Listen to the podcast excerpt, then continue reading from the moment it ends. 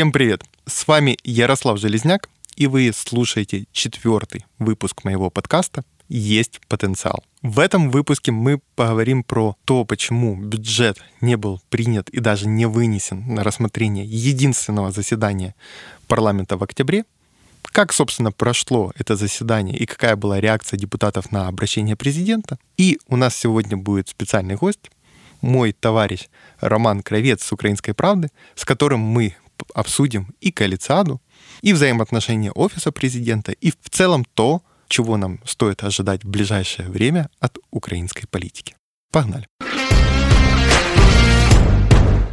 Одной из главных новостей прошлой недели стало голосование за бюджет. Точнее, не голосование за бюджет. Было еще несколько недель назад очевидно, что голосов на главный документ для власти не хватает. За бюджет не готовы голосовать даже слуги народа, не говоря уже о других фракциях и групп. Наверное, исключением может выступить группа Девира. Но даже их голосов и внефракционных депутатов не хватит для того, чтобы перекрыть отсутствующие необходимые группы внутри слуги народа. Поэтому был запущен механизм, когда бюджетный комитет рассматривал проект бюджета очень долго, отложил его рассмотрение практически на последний день, а потом просто не собрал кворум. Причем, как всегда, мне кажется, что коллеги из коалиций не сообщили своим же депутатам о этом плане. И поэтому довольно много народных депутатов, которые представляют слугу народа, искренне пришли на это заседание, искренне хотели защищать свои правки, но обнаружили, что кворума нету, и в основном из-за слух народа и других народных депутатов с разных фракций комитет не собрался.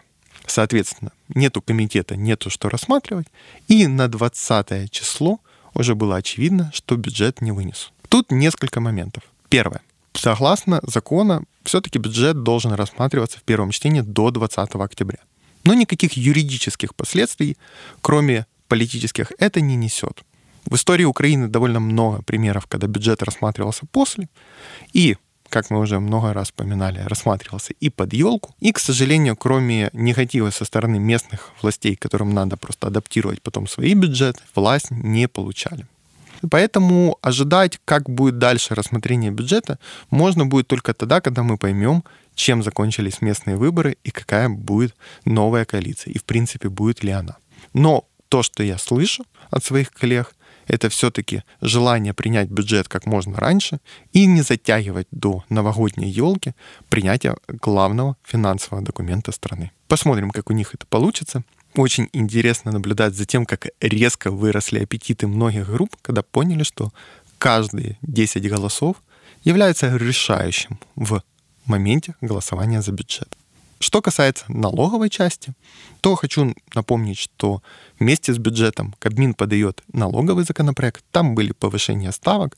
Пока что наш комитет даже не приступал к его рассмотрению, при этом принял другой законопроект, который частично совпадает, но не опять не касается повышения ставок. Поэтому ожидать какие-то налоговые изменения под елку, мне кажется, нам не стоит. И это хорошо.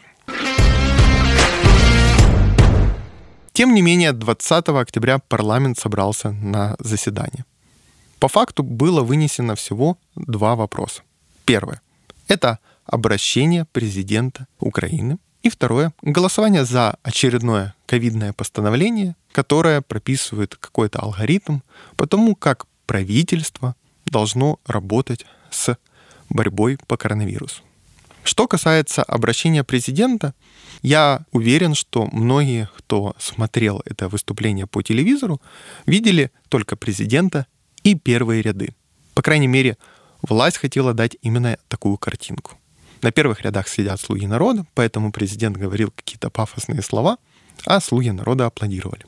Как человек, который находился внутри парламента на галерке, могу сообщить, что ситуация с обращением президента выглядела в реальности немного по-другому. Первые ряды аплодировали, середина зала молчала, ну а за галерки постоянно был или смех, или приколы, или даже свисты и крики «Гоньба». На самом деле от обращения президента ожидалось нескольких вещей. Первое ходил упорный слух еще летом, что такое обращение будет 1 сентября, и вместе с ним президент все-таки запустит распуск парламента, который как раз по совпадению мог бы произойти одновременно с местными выборами, то есть 25 октября. Но не обращение президента 1 сентября, не, естественно, распуска парламента не случилось. И поэтому только самые горячие головы верили в то, что президент уже на октябрьском обращении будут говорить про то, что парламент 9 созыва надо распускать. Второе. Ожидалось, что президент выступит с какими-то новыми фишечками. И даже в своем выступлении он проанонсировал, что это обращение будет ничем не похоже на любую до этого сделанную речь президентом в парламенте. Если честно, то разница между выступлением Зеленского и других его попередников была лишь в том, что нам вместо флешек раздали QR-код, по которому можно было скачать в том числе и речь президента. Я думаю, что про тезы самой речи вы можете прочитать, но в принципе замени в данном случае спикера на любого другого, я имею в виду спикера, это выступающего Зеленского, на любого другого президента, и получится плюс-минус такая же забронзовевшая речь. В общем, она, наверное, была с точки зрения месседжев неплохая для народа, но с точки зрения подхода и креатива, я думаю, что ничем не отличалась от стандартной классической речи любого президента, которую мы постоянно слушаем уже 30 лет. Что касается постановления, это тоже довольно смешная ситуация, когда оппозиционные силы были вынуждены дать постановление для того, как будет работать правительство и президент с борьбой по коронавирусу. Я тут не хочу уходить в детали этого постановления. Мое личное мнение, что правительство, как всегда, проигнорирует большинство его пунктов, но просто хочу отметить один момент. Было очевидно, что 20 октября надо как-то от парламента реагировать по ситуации с коронавирусом. Еще более очевидно это понимание того, что если правительство не внесет какой-то антиковидный законопроект или постановление, или какое-то решение, то оппозиция, естественно, предложит. И это будет единственный документ на столе. При этом ни правительство, ни слуга народа не предложило до самого начала заседания ни один документ, и поэтому, естественно, был вынесен в зал тот документ, который подготовила оппозиция. И это еще раз показывает, насколько сейчас размытый фокус у власти и насколько они не готовы до элементарных политических атак, которые совершают опытные политики. В данном случае тут большое уважение к Юлии Тимошенко, которая, в принципе, сориентировалась вовремя, подхватила эту инициативу и, объединившись с другими политическими фракциями, в том числе получив наши подписи, спокойно продвинула единственный готовый документ на этот момент. Также было выступление министра охраны здоровья Степанова. Он рассказывал про то, что в стране все хорошо. Депутаты объясняли ему, почему все плохо. И, если честно, для меня выглядит так, что министр будет покидать свое кресло. По крайней мере, как минимум две фракции, а именно «Голос» и теперь еще «За майбутнє» требуют его отставки.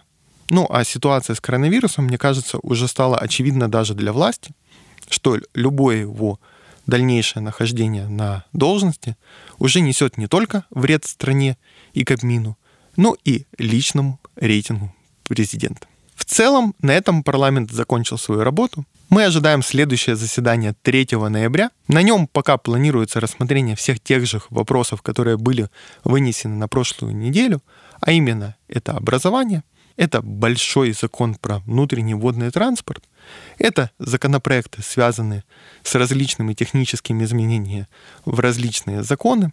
И ничего пока крупного и резонансного выноситься не планирует. Но посмотрим, что принесут нам местные выборы. Также пока неизвестна дата рассмотрения бюджета. Мой прогноз, что все-таки в первую неделю ноября именно бюджетные предложения попытаются принять в первом чтении. Хотя это опять же будет зависеть от новой коалиции и, в принципе, от переформатирования или не переформатирования слух народа.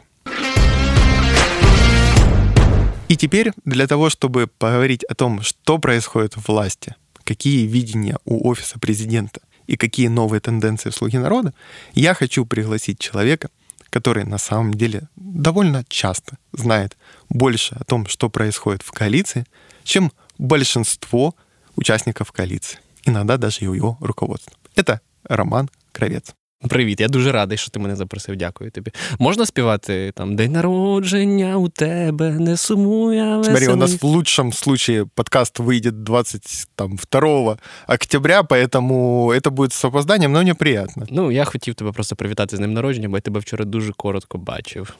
Спасибо большое. Я тебя пригласил, потому что мы с тобой конкурируем по информации. Я выпустил прошлый У подкаст. У меня нет конкурентов. Тот э, ты с опозданием, конечно, видать, послушав, э, написал текст, поэтому, чтобы не делать такие как бы перетоки, я знаю, что в отличие от слух народа, ты знаешь, что происходит у них, отлично знаешь, что происходит в офисе и в Кабмине, и, в принципе, Рома один из тех людей, которые сейчас в украинской журналистике вместе с другим Ромой да. дают наиболее интересную информацию. Поэтому я сегодня предлагаю поднять несколько тем. Ага. Первое — это твоя последняя статья про офис угу. президента, интриги, скандалы, расследования угу. и борьбу Ермака со всеми.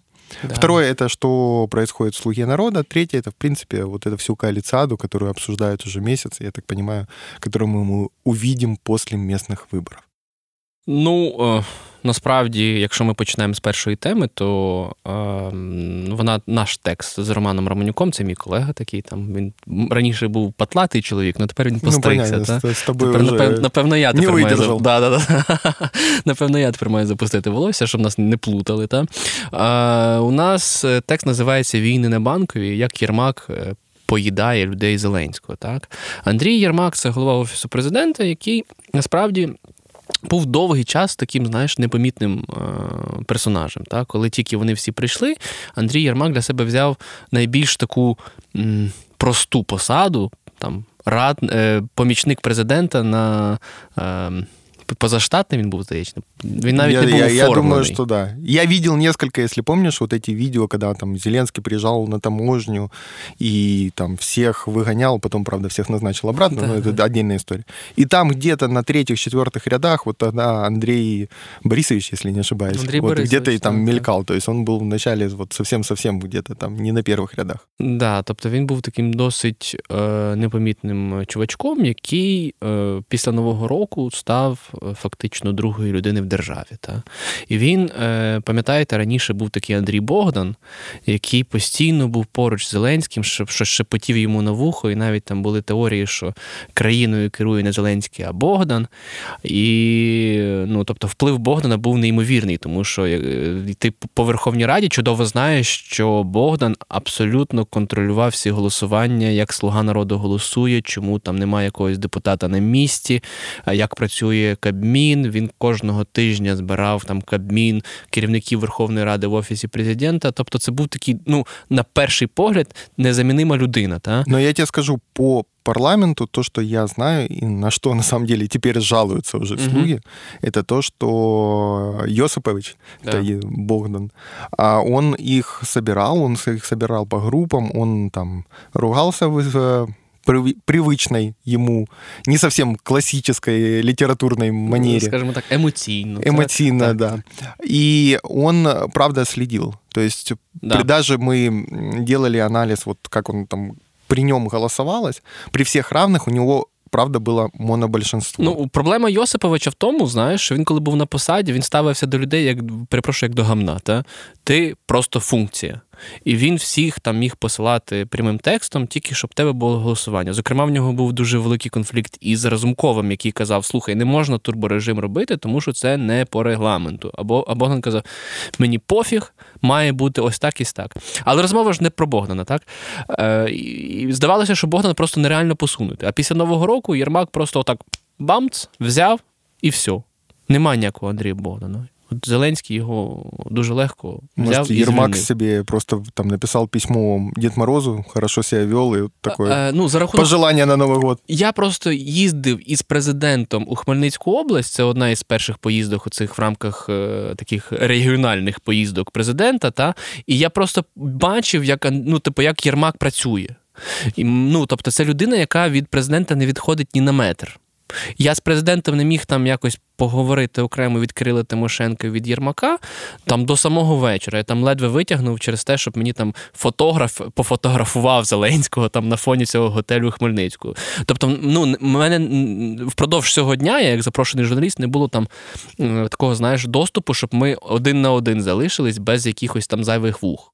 Слушай, а правда то, что сейчас одним из там линий конфликта есть даже семья Зеленского, потому что там Андрей с угу. ним с самого утра едет на работу, потом у них еще сидит, потом с ним обратно возвращается с работы. Ну, то есть, что он от него прям не отходит. И это уже там стало проблемой ну, личного характера, що сім'я починає уже. Ну, я чув дуже багато Е, там історії про це, але немає жодних підтверджень. Знаєш, тобто там скільки чуток є, навіть там що вплоть до розводу, знаєш, що там дружина не витримує, але це все на рівні чуток. А ми не можемо оперувати такими даними. Та, тому що...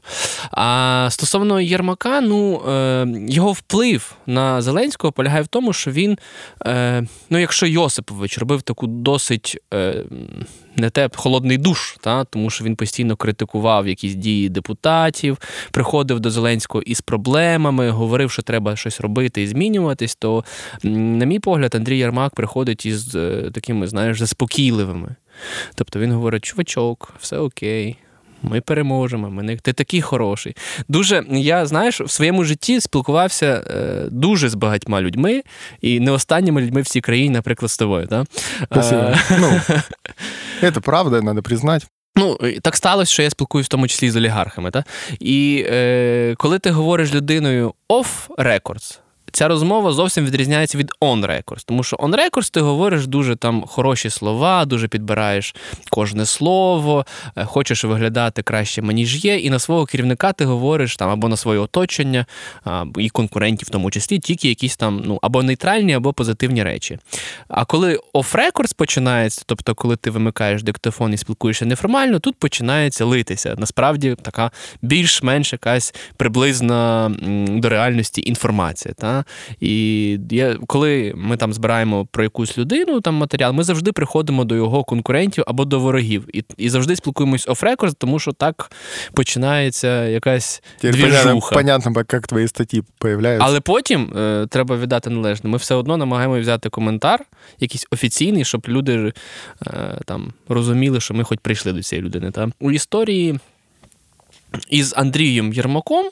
Е, це вперше в житті у мене так людина говорить off records, так ніби це on records. Він е, у своїй розмові наскільки любить президента, що мені часом страшно. Тому що там президент, він, е, циту, цитуючи Андрія Ярмака, суперзірка. Та?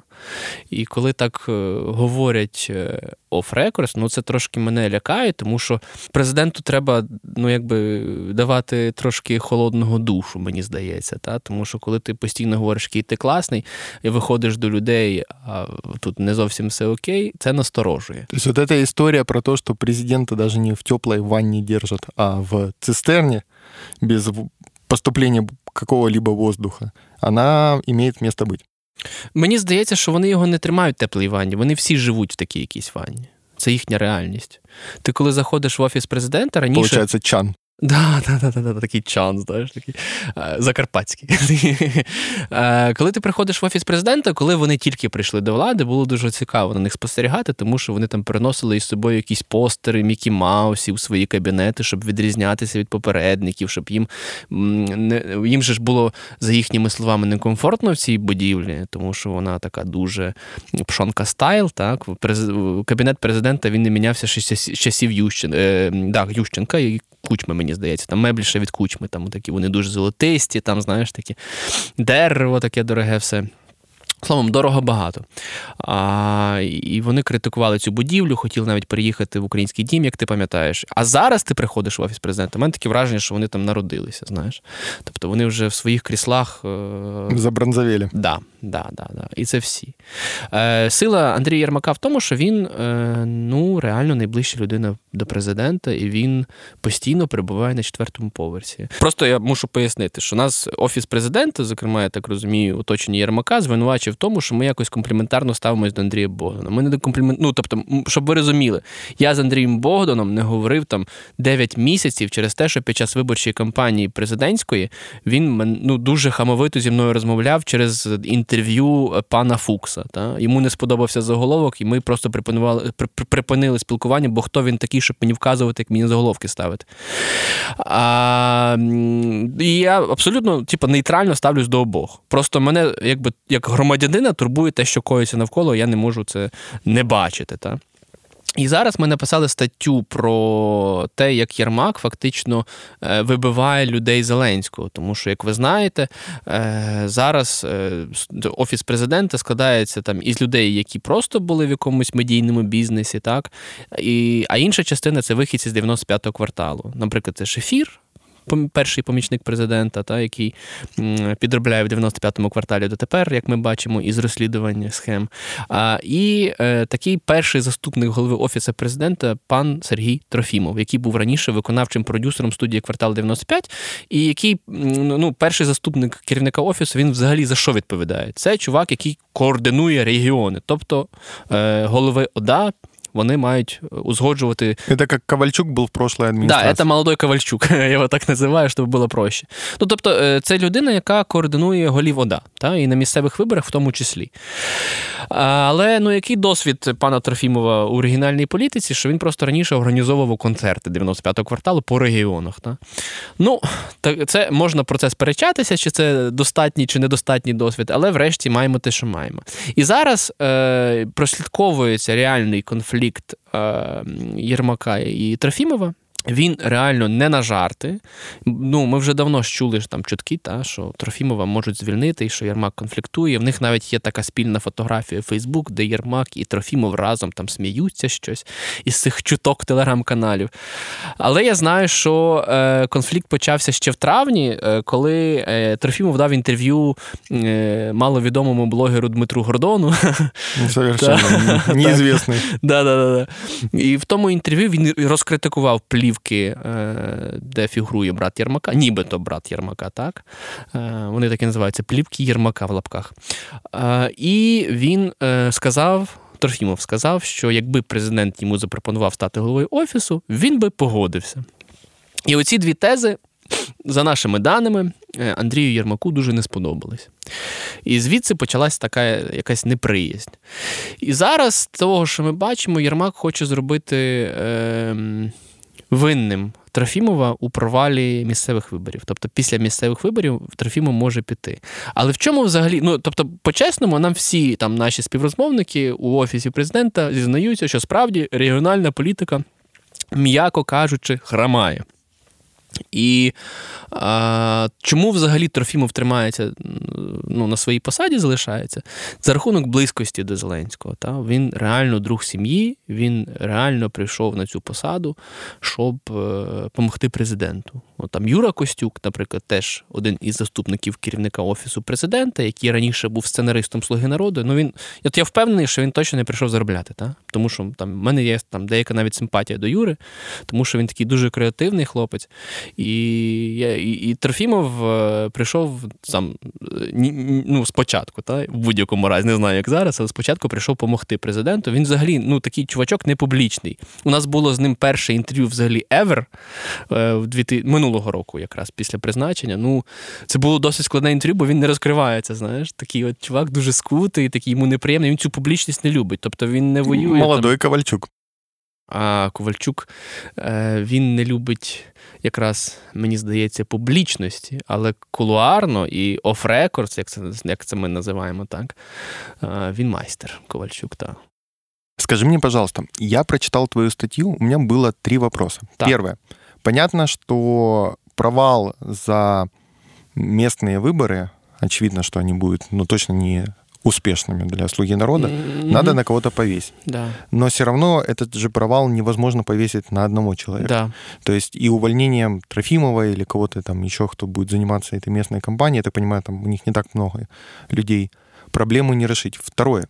Это кто место, э, место, то есть все равно кто-то должен заниматься региональной политикой. У тебя не получится у главы офиса президента, который занимается международкой, радой, экономикой, кабмином, эм, личными встречами президента, и еще и регионалкой занимается. То есть есть кто-то на замену. И третье, как относится само окружение, близкое окружение Зеленского вот к этой борьбе, потому что по факту раньше у нас не было ни одного примера, чтобы именно кварталовцев, вот этих людей, которые пришли угу. с 95-го квартала, кто-то сильно трогал. И это вот будет такой один из первых примеров, когда уволять іменно близького-близького. Давай так, оскільки вони вже самі почали про це говорити, мені здається, що якраз е, в тому числі кварталівці до цього готові, що Трофімов може піти. Ну, очевидно, що е, вони всі бачать результат регіонів. Угу. І очевидно, що Трофімову треба підсилення ну по-чесному. Е, Стосовно кандидатур, ми намагалися дізнатися, хто стане заступ, першим заступником керівника офісу. Ми не знайшли чіткої відповіді, але з того, що ми бачимо, можливо, е, якусь частину е, регіональної політики може на себе перейняти Кирил Тимошенко, який, в принципі, конкурує із Єрмаком там ну, по впливу по, на вуха. Подоляк його подвинув, він зараз практично не займається комунікацією. Він не займається комунікаційною історією, але все одно там наприклад, е, Ірина забув прізвище. Е, Побідоносцева, Ірина Побідоносцева, яка одна із керівників е, прес-служби Офісу президента, це ж його людина. Та? Ну, Вона ніби з кварталівців вийшла, але все одно під час виборчої кампанії Кирил дуже правильно з нею вибудував комунікацію. І в мене, мене таке складається враження, що Кирил е, все-таки залишає свій вплив на президента за рахунок того, що він постійно з ним їздить в ці регіональні поїздки, а Кирил якраз відповідає за регіональні поїздки, за програму цих поїздок. Е, Він відповідає за великі будівництво. Ми жартома називаємо це велике крадівництво. От. І на відміну від Трофімова, е, Кирил такий, знаєш. По, по особистому якомусь спілкуванню з ними обома Кирил е, вміє більше вибудовувати комунікацію, навіть в тому числі з губернаторами, аніж Трофімов. Смотри. Але наскільки цей чувачок ефективний, це вже взагалі окреме питання. Ну, тобто, тут все якось будується на близькості до першого обличчя держави. Окей. Ты еще в статье написал, что идет э, как бы разногласие и неприязнь между Коломойским, ага. э, Аваковым. То есть они вдвоем играют против Єрмака. Mm, ну, це більше писав Рома цю частину, мій якби колега, так, але я е, знаю, що Коломойський не то, що в нього там неприязнь. Та? Так само, як ну, мені здається, мені здається, що у них обох якесь до нього не зовсім серйозне ставлення. Вони розуміють, що ця людина тимчасова. Тому що е, Єрмак, при всій повазі до Андрія Борисовича, він не зовсім політик, і він не вміє е, елегантно грати в цю гру. В чому полягає якби краса гри політики? В тому, що ти вмієш атакувати і ти вмієш вчасно, вчасно відходити. Я поки що не бачу відходу. Вот. Ну, просто смотри, там при всех равных Богдана поменял угу. не Ермак. Ну, він Бог, зумів... Богдана поменял Коломойский, я думаю, Аваков, ну и разные другие течения, которые вокруг были Зеленского, а Єрмак просто став заменой. Йому да. там давай, ефективно, давай. неефективно. Ти зараз е, слушно це підмітив, що так, це не зовсім Єрмака заслуга, але Єрмака в тому числі, який постійно е, творив, знаєш, таку більш комфортне е, комфортне середовище для Зеленського. Ну, ти ти ж мусиш розуміти, що це чувачок, який прийшов із шоу-бізнесу, якому, якого постійно всі любили. Тобто він реально там 10 років не може спокійно вийти з дому, тому що там більше навіть 10 років. Марі, я працював з, зв'язками в політиці, поэтому плюс-мінус понимаю, Тобто тут, коли е, ну, якесь несприйняття, це сприймається дуже особисто. Та? І, ну, попри те, що там Зеленський, в тому числі в нашому інтерв'ю, говорив, що він вже звик до негативу, мені здається, що е, на відміну від досвідчених політиків, як Юлія Тимошенко, Петро Порошенко, е, він е, в дитячому садку. ще. Скажи мне, пожалуйста, про окружение. Угу. Я слышал, что некоторые тяжеловесы, то, там, тот же Аваков, ті ж олігархи. Дозволю, я закінчу про Коломойського. Вони просто несерйозно ставляться до цього. От, у мене таке враження. Вони до нього ставляться. Ну, несерйозно, або будуть питатися збити? будут. Ну, Это мой ответ, нормально. Да. Я не, ну, я не знаю, наскільки там Коломойський включиться, ну, в мене таке впечатлення, що якщо, давай так, якщо полється кров, якщо щось захитається, то підключаться всі. Угу. Отак. Окей. Смотри, продолжение этой истории. Я слышал, угу. что есть у некоторых тяжеловесов, опять же, у того же Авакова, у некоторых олигархов, у некоторых представителей там и парламента, в том числе и в слуге, это вернуть так называемую стратегическую девятку. Это да, да. Э, для наших слушателей объясню. Это было стратегическая девятка. Да. Да, там входили э, разные политики, причем и друзья, и недруги, э, ну, которые там как-то составляли коалицію. Ну там они... Е, попередня коаліція складалася з двох фракцій: та БПП і Народний фронт. І якби Народний фронт завжди якби конкурував і балансував е, БПП. Ну і власне, от з цих двох крил і складалася стратегічна група. Там в неї входив там Турчинов, е, Парубій, Яценюк. Аваков, е, Порошенко, е, потім Луценка, Луценка, е, голова офісу, ну тобто керівник АП на той момент це був або Ложкін, або Раннін, і ще хтось. Гройсман. Один. А, Гройсман, так, так, так. Смотри. И сейчас говорят про то, что хотят, ну, в целом идея, да, это убрать как, ситуацию, когда один Зеленский, ну, самолично по факту там решает с помощью Ермака и Шефира, uh-huh, uh-huh. а сделать снова вот этот круглый стол, посадить туда того же Авакова, того же представителя, кто будет представлять там интересы Коломойского, uh-huh. каких-то других ребят, наверное, Веревского. Ну, то есть вот скажем, сделать ну, круг, круглый стол и э, поменять систему принятия стратегических решений в стране, ну, реальную систему. Угу. Ну, е, справді я чув таке там від е, крупних політичних гравців, що е, якби такі. Це не плани, це бажання. Такі бажання обговорюються. Тому що треба обговорювати якісь стратегічні речі речі у таких, типу, дуже тісних колах. Та? Але ну, хто зараз може е, президенту говорити, що робити? Ну, У нього немає коаліції, в нього є монобільшість. З того, що говорять ці крупні гравці, е, ну, типу, кого вони би бачили в так званій цій стратегічній сімірці, а очевидно, що це не буде стратегічна сімірка, це буде якась там стратегічна п'ятірка. Та? То вони кажуть, що в цю там якусь е, таку, назвемо це, ситуативну кімнату можуть війти е, прем'єр-міністр Шмигаль. Ну, але ти розумієш, хто такий е, прем'єр-міністр Шмигаль політично? Ніхто. Та? Ну, Тому що якщо захоче президент його зняти, його завтра не буде.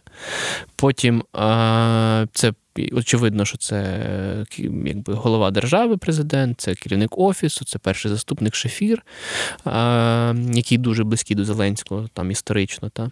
Потім це може бути Аваков, той самий Аваков, який був у попередній е, стратегічній і сімці, і дев'ятці. Ну, буде временним членом е, стратегічної п'ятерки. Немає нічого більш вічного, аніж тимчасове. І ем, говорять, що Діма Разумков. І якраз е, оці крупні гравці бачать якийсь такий, типу, баланс у впливі президента, якраз у Дімі Разумкові і Авакову. Аваков, який там грає в свою окрему гру, і Діма Разумков, який намагається дистанціюватися від офісу президента. Але. Знову ж таки, це мені здається, ці крупні гравці, як ми кажемо, вони видають бажане за дійсне. Та? Тому що е, ну, в офісі таких планів нема, і вони навіть не обговорюються. І ба більше е, президент е, особисто е, дуже. Якби не те, що конфліктує, він дуже е, неприязно ставиться до керівника е, парламенту. Тобто, Скажи мені, пожалуйста, раз ми там переходим к парламенту. Слуги хотели переформатировать группы. Угу. Развалилась идея.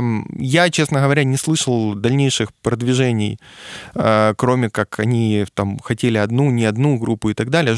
Что по твоей информации? Что у них там происходит по внутрішньому переформатуванню? У, ну ми раніше ж писали цю історію. На даний момент я чув таку останню історію, що все-таки буде одна нова група. Якраз е, вони туди зберуть людей, яку, на думку банкової, погано голосували, та? які там не зовсім якби, е, системно роблять роботу. Та? Тобто Павлюков, Коломойського і. Е, ні, ні, ні, оцих, оцих пацанів чіпати не будуть. Ага. Цих не треба чіпати. Тут, якщо зачіпиш, була, я чув, да, я, до речі, чув ідею, що хочуть всіх оцих в тому числі і Павлюківських, і Коломойських зібрати, ну ти сам розумієш, що це буде за голосу. Ну, типу, що це буде за група. Та це ну, взагалі не управляємо. Тому, да, хочуть таких, типу. Людей, які, з якими можна домовлятися, називаємо це так, та, е, зібрати в одну групу. І е, хто буде ці, керівником цієї групи, не зрозуміло, але ми також чули, що е, Давіду Арахамію е, можуть призначити трьох нових заступників. Тобто двоє людей буде без груп, а один хтось з групою. І ми чули прізвище пана Трухіна, який зараз досить близький до, е, до Офісу президента, який з ними дуже гарно координується. Пан Скічко, до якого особисте гарне ставлення президента, тому що пан Скічко, ну він дуже duży. E, Хорошо піддатливий. Та, ну, Він такий чувачок, який хоче подобатись іншим, і в тому числі в першу чергу президенту і керівнику йому його офісу. І я чув про пані Грішину, е, яка займається освітою, так, і там з бабаком якийсь конфлікт е, у да, офісі вона, президента. Вона фронтила міністра, який зараз, ну, був міністр. А якраз бабак да. збивав цього да. міністра, та? а вони чогось офіс президента за цього міністра дуже вписувались. Я, та? Ну, от виглядить так, что раз они пошли на большой конфликт, раз э, там дошло до того, что они начали собирать подписи за отставку Бабака, да, что было максимально гениально глупой идеей, то, ну, по всей видимости, какие-то обязи по этому конкретно міністру, то есть по шкарлету у них є. Дуже дивна історія, насправді. Ну, менше з тим. Тобто таких трьох людей ми чули, але з того, що ми бачимо, нічого не відбувається. Ну, найбільша проблема е, взагалі співпраці Офісу президента і Верховної Ради в тому, що її немає. Тобто немає як такої комунікації. Е, ми з тобою їхали в машині, навіть жартували, та згадували історію. Ну, Депутати там скаржились, та, мені особисто. Там в мене було день народження 2 жовтня, і там деякі люди приходили, мене вітали, і ми там трохи підпили, і люди більш там були відверті. І чогось ми почали говорити там за всякі там ну, не, неожиданно речи. Мы начали говорить про политику. Да, да, да. Очень неожиданно слугами народу говорити о політиці, коли там ми просто були в дуже публічному місці, і дуже було багато людей, тому ми якби вирішили, що нам втрачати. Та? І в цьому випадку. Нам дуже прикольні історії ви розказували про, в тому числі Андрія Єрмака, керівника офісу, і депутати скаржили, що він їх не знає. Він з ними не знайомий. Тобто, е, якщо раніше Богдан там міг приходити в коментарі і тебе фігачити за щось, та, в коментарі в Фейсбуці, то Андрій Йосипович не зовсім знайомий з усіма депутатами. Борисович. А, Боже, Андрій Борисович, так. І були там розказували історію, що там в кулуарах, умовно кажучи, там е, є засідання фракції у там, центрі парковий. так? І ти виходиш після цього засідання, вітаєшся з керівником офісу, він якби вдає, що тебе не бачить. Та? А ти там один із керівників цієї фракції, ну там в комітеті працюєш. Та? Потім е, була смішна історія, що в одному із таких. А, Скажімо так, фастфудів, там кафешок. Там людина прийшов депутат, який зустрів е, керівника офісу, тому що керівник офісу там в оригінальній поїзді, типу, обідав із президентом. Та, Вони там, Це навіть є публічні фотографії. І депутат підходить каже: Пане Андрію, давайте з вами сфотографуємось. А він ну, якби дивиться на депутата, каже: А ти хто? Ну, и, ну, тобто, Может це... быть, он его узнал и все равно задал этот вопрос. О, то тобто така, знаєш, дисконнект. Я тебе скажу так. Мне огромное количество э, ребят со «Слуги народа» угу. жалуются, что у них нет контакта. Раз – Угу. что они узнают про какие-то решения. Из статей «Украинской правды». А, из э, статей «Украинской правды» или с моего телеграм-канала э, «Железный нардеп», или откуда-либо, но точно не угу. из офиса. Третье, что на самом деле они понимают, что ту информацию, которую они доносят в офис, она не доходит до президента. Угу. Ну, понятно же, с хорошими новостями редко кто ходит, все ходят или с э, хотелками, угу. или с проблемами. Угу. Причем проблемы ад- адекватные. И вот это связь, когда там вызывали группы там депутатов. То есть, я так понимаю, сейчас в Слуге сформировалось условно про офісне крило, оно небольшое на самом-то деле. Ну, я не розумію, як воно сформувалось. У мене немає відповіді на це запитання. Но я его вижу. Там вот условно те люди, которых ты назвал, плюс еще там человек ну, воно є. 10 Очевидно. можна. Да, которые... Завжди є люди, які з влади, які, типа, там, якісь мутять мутки. Эм, тут скорее кого подпускают хоть какой-то информации Мгм, и вообще не подпускают. Но многие вещи, допустим, то, что не будет бюджета, они, правда, большинство слух народа не то, что узнали с новостей, они даже пришли на этот комитет в искренней надежде, что они сейчас будут защищать свои правки. Хотя на самом деле, ну, как бы там все плюс-минус понимали, что с понедельника ничего уже не будет. Поэтому тут такая история. А, окей, теперь вернемся к самому главному. Сейчас будут местные выборы. Да. После них у слуги народа голосов станет, ну, точно не больше. Е, у що? фракції? А, да, ну, у офиса президента, Мгм, тех мгм. э, стояковых ребят, которые 100% будут голосовать за власть. Но голосовать придется. Как Да. минимум бюджет, как минимум какие-то там макрофиновские законопроекты, кадровые решения и так далее. Что ты слышал по новой коалиции? Какие есть твои, твои прогнозы, ну и какие там ин- информационные шумы идут вокруг этой истории? Ну, насправді, е, ця історія запускалася м, з Верховної Ради. Ми чули цю історію, що там, оскільки Слуга народу зараз погано голосує, то може бути переформатування коаліції, щоб не допустити дострокових перевиборів та?